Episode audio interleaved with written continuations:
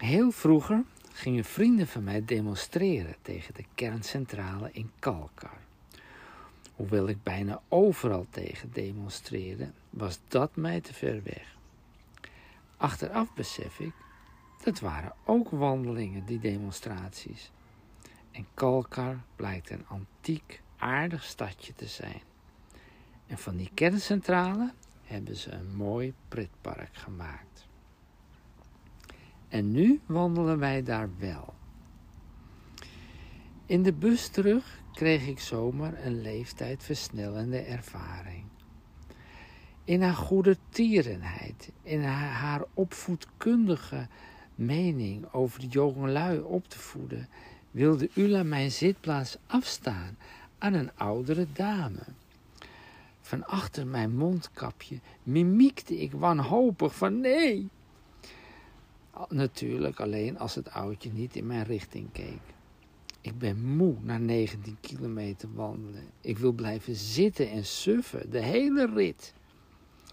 Maar je weet, als Ula een barmhartige bui heeft, dan zal ze gaan helpen. Tegen beter weten in. In ieder geval mijn beter weten. Want dat deed ze als peuter ook al in haar insectenziekenhuisje. Dus na enkele haltes moet ik, moest ik toch dat wrakje mijn plaats aanbieden. En ik tikte dus voorzichtig op haar fragiele schouder en gebaarde naar mijn zitplek. Zij taxeerde in luttele ogenblikken mijn rimpels, wallen en wankel houding en schudde resoluut van nee. Zij voelde zich beslist tientallen jaren jonger en veel fitter dan die in haar ogen oude, versleten, uitgeputte toerist.